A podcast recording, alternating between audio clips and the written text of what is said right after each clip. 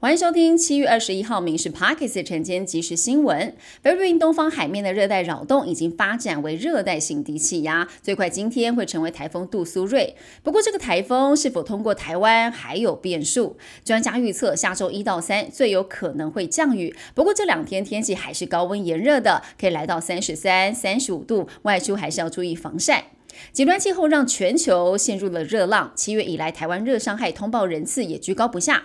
专家指出，国内定有高温作业指引，明定高危行业需要参考综合温度热指数来制定工作跟休息时间。但是，只有纳入锅炉、钢铁等等制造业，在户外连续工作的建筑工人、外送员都没有列入。所以，建议劳动部考量订定相关的规定，对户外劳工落实高温保障。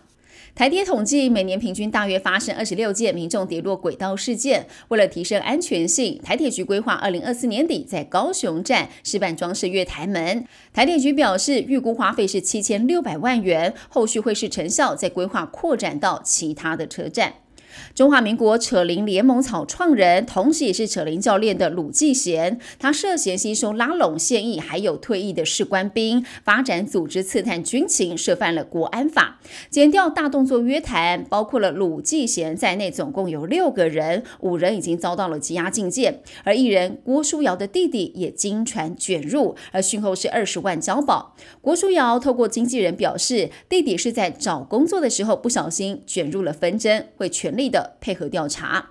食物耗损的情况还没有解决。根据亚太粮损资料库最新的统计，台湾二零二零年一整年的粮食耗损量超过了四百零五公吨。依照当年人口数来算的话，平均每人每年平均耗损了一百七十公斤，换成一个四百五十克的国民便当，等同于每人每天都浪费了超过一个便当的食物量。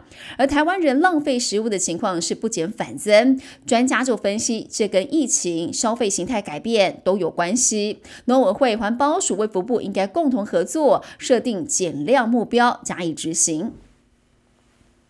因为武汉肺炎疫情延宕一年的杭州亚运，在九月二十三号点燃战火。体育署公布了台湾本届代表团的名单，派出了五百二十四位选手参加三十二个运动赛事，由桌球七朝元老、四十二岁的庄智渊来领军。台湾羽球一姐戴资颖、举重女神郭幸淳、体操鞍马王子李志凯都将披挂上阵，寻求连霸。代表团目标会突破十面金牌。美股方面，华尔街股市主要指数今天走势分歧。Netflix 跟电动车大厂特斯拉财报好坏参半，带领纳指走跌。道琼连续第九个交易日收涨，中场道琼上扬了一百六十三点，以三万五千两百二十五点作收。标普五百下挫了百分之零点六八，纳斯达克重挫了百分之二点零五，费城半导体指数也大跌了百分之三点六二。国际的消息：俄罗斯退出了黑海谷物协议之后，对乌克兰采取报复的攻势。南部港口城市奥德萨连续第三晚遭到了攻击，多处建筑物严重的毁损。中国领事馆建筑也都遭殃。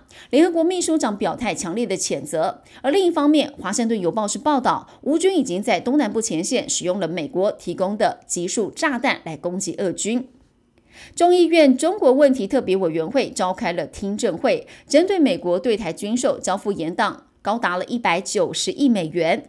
美国国防部印太事务助理部长是表示，除了一百等军售，华府也会透过总统拨款权军援以及外国军事融资的计划，尽快的履行对台承诺。